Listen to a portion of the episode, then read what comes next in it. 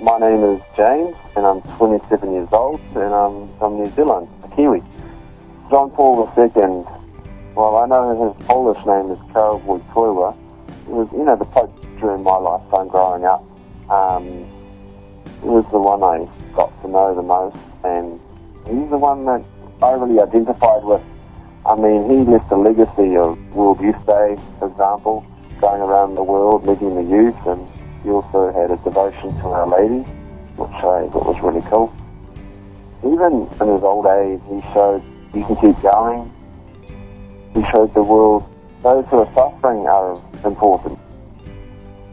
My quote would be, be not afraid. Be not afraid, open the door to Christ. He was not afraid to go out and, you know, preach the gospel. Know, be not afraid.